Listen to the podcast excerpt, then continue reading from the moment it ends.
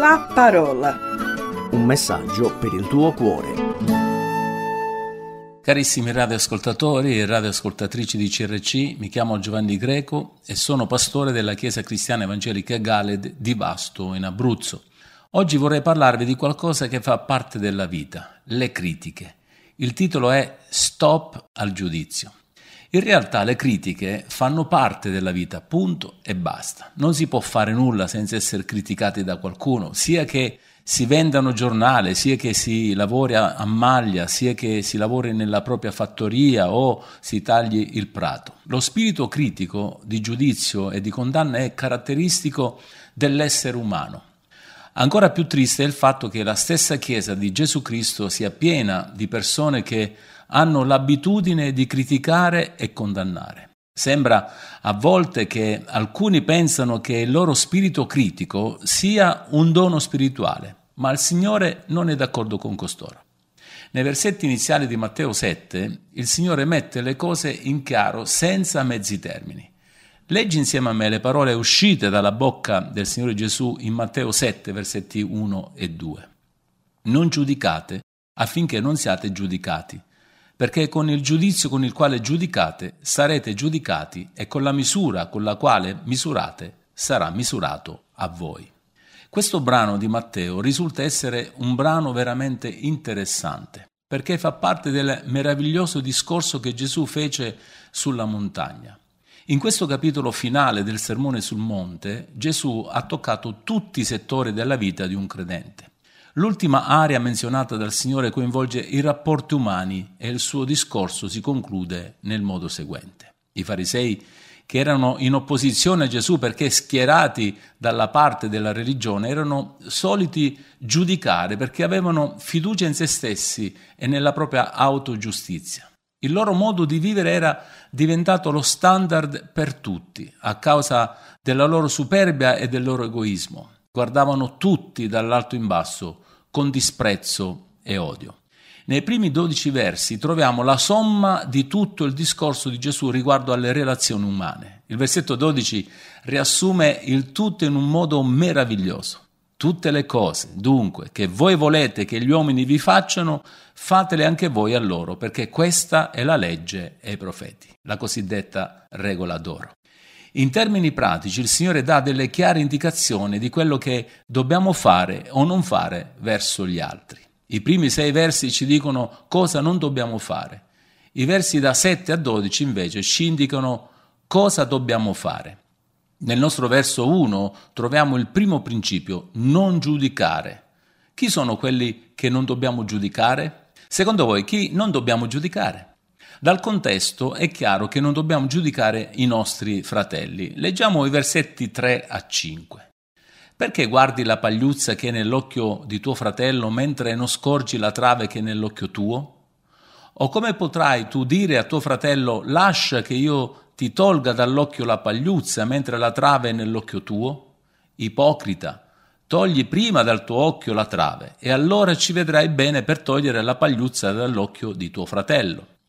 Ora, nonostante sia chiaro il comando di non giudicare i nostri fratelli, questo principio è stato interpretato e applicato male spesse volte. Purtroppo questo è successo con diversi comandi impartiti da Gesù. Questo passo, infatti, è uno dei meno compresi della scrittura. In realtà, quello che Gesù sta riprendendo è l'atteggiamento di critica. Egli si sta rivolgendo a chi nota atteggiamenti sbagliati nelle altre persone e gode nel giudicarle aspramente.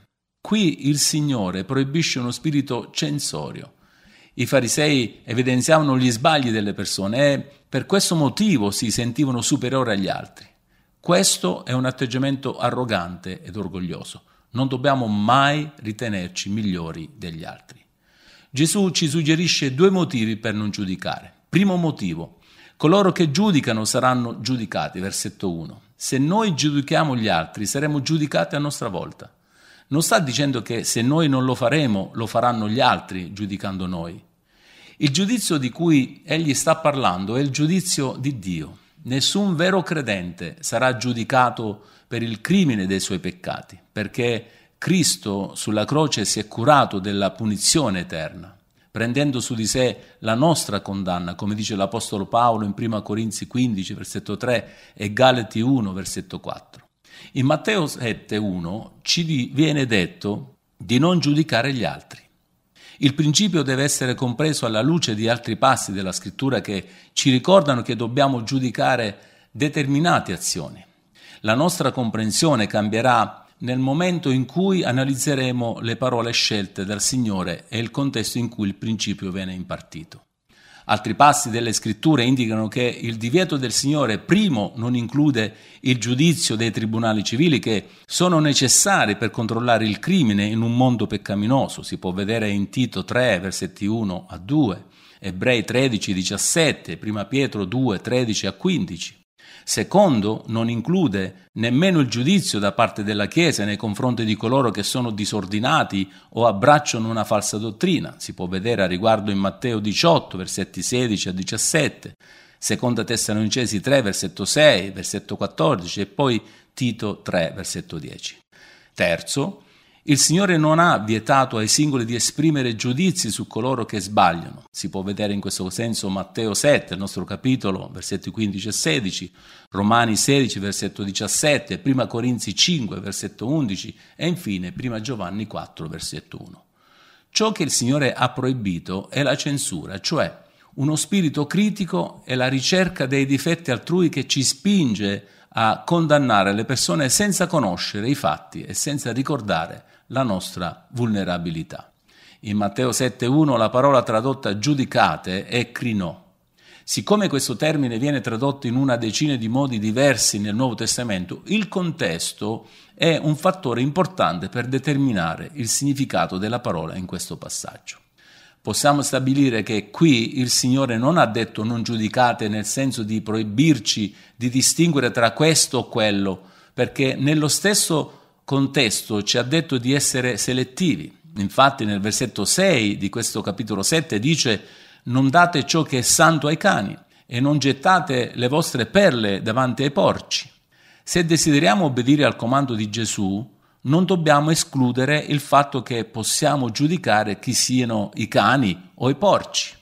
Allo stesso modo, pochi versetti dopo, al versetto 15, Gesù avverte guardatevi dai falsi profeti i quali vengono verso di voi in vesti da pecore, ma dentro sono lupi rapaci.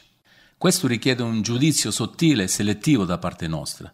Molte altre scritture ci esortano a esercitare tale giudizio. Ad esempio, in 1 Giovanni 4.1 viene detto, carissimi, non crediate a ogni spirito, ma provate gli spiriti per sapere se sono da Dio, perché molti falsi profeti sono sorti nel mondo. Nel Vangelo di Giovanni, capitolo 7, versetto 24, il Signore dice non giudicate secondo l'apparenza, ma giudicate secondo giustizia. I cristiani hanno l'obbligo di esercitare un giudizio critico con discernimento. Ciò che Cristo intende quando dice non giudicate è che dobbiamo astenerci da un giudizio ipercritico e di condanna. C'è un'enorme differenza tra l'essere critici con discernimento e ipercritici. Uno spirito di discernimento è costruttivo, uno spirito ipercritico è distruttivo. La persona con uno spirito distruttivo e ipercritico si diletta nella critica come fine a se stessa. Quando una persona scopre dei difetti in un'altra, prova una soddisfazione maligna e nota sempre tutte le peggiori motivazioni nelle azioni dell'altro. Lo spirito critico è come la mosca carogna che ronza con un nauseante ronzio di soddisfazione sulle piaghe, preferendo la corruzione, preferendo la decomposizione alla salute o al benessere. Una delle caratteristiche più evidenti di questa persona critica e piena di difetti è che si concentra prevedibilmente su cose di poca importanza e le tratta come questioni di importanza vitale. All'interno della Chiesa questa faccenda assume forme bizzarre. Esempio, alcuni di si permettono di giudicare la spiritualità di una giovane coppia osservando se scolacciano i figli a mani nude o con un attrezzo. Alcuni si permettono di giudicare gli altri in base a dove siedono in chiesa o alla versione della Bibbia che portano con sé o se la loro teologia concorda punto per punto con quella del critico e così via. Questo atteggiamento meschino su questioni secondarie è condannato in Romani 14 nei termini più forti. Basta leggere i primi quattro versi. Paolo aggiunge in un altro passo Romani 2.1 Perciò, o uomo, chiunque tu sia che giudichi, sei inescusabile perché nel giudicare gli altri condanni te stesso. Infatti tu che giudichi fai le stesse cose. Insomma, il Signore ha usato l'espressione non giudicate per sottrarci dall'esprimere conclusioni negative sulle persone e di conseguenza condannarle. Egli ci ha avvertito che se alimentiamo uno spirito critico nei confronti degli altri, raccoglieremo ciò che abbiamo seminato. Secondo motivo per non giudicare, perché coloro che giudicano creano il metro con cui saranno giudicati. Gesù dice nel versetto 2 di Matteo 7, perché con il giudizio con il quale giudicate sarete giudicati e con la misura con la quale misurate sarà misurato a voi. La misura che noi usiamo per giudicare gli altri sarà utilizzata nei nostri riguardi. Dio ci giudicherà con la stessa misura con cui abbiamo giudicato gli altri. Per concludere questa riflessione dobbiamo affrontare e applicare questo avvertimento con tutta la sua forza straordinaria alla nostra vita. Chiediamoci che effetto avrà su di noi in eterno. Ci sono due giudizi eterni. Il primo sarà la separazione dei credenti dai non credenti, le pecore dai capri, Matteo 25, 31 a 46. Il secondo giudizio è per i capri, i non credenti, per tutti coloro che hanno rifiutato Cristo. Non lo auguro a nessuno, è cosa terribile.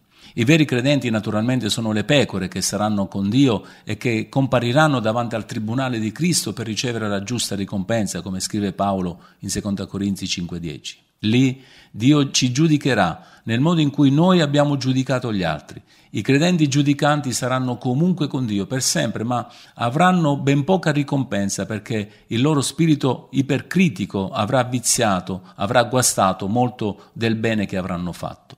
Come deterrente vi sfido a pregare come segue, se ci riuscite. Dio, giudicami come io giudico i miei simili. Il nostro Signore intende incutere in noi un santo timore in modo che possiamo purificare i nostri cuori critici. Non c'è niente di più empio di uno spirito critico e niente di più anticristiano della falsa giustizia che cerca sempre qualcosa di sbagliato nell'altro. Perciò stop al giudizio. Mi chiamo Giovanni Greco il Signore benedica questa parola nel tuo cuore affinché tu possa essere liberato dallo spirito ipercritico per abbracciare uno spirito di discernimento costruttivo alla gloria di Dio. Cari ascoltatori di CRC, grazie per la vostra attenzione. Dio vi benedica e vi guardi. Alla prossima. La parola. Un messaggio per il tuo cuore. Se ti è piaciuto questo programma, allora scarica l'app di CRC e scopri di più. Condividilo con gli amici.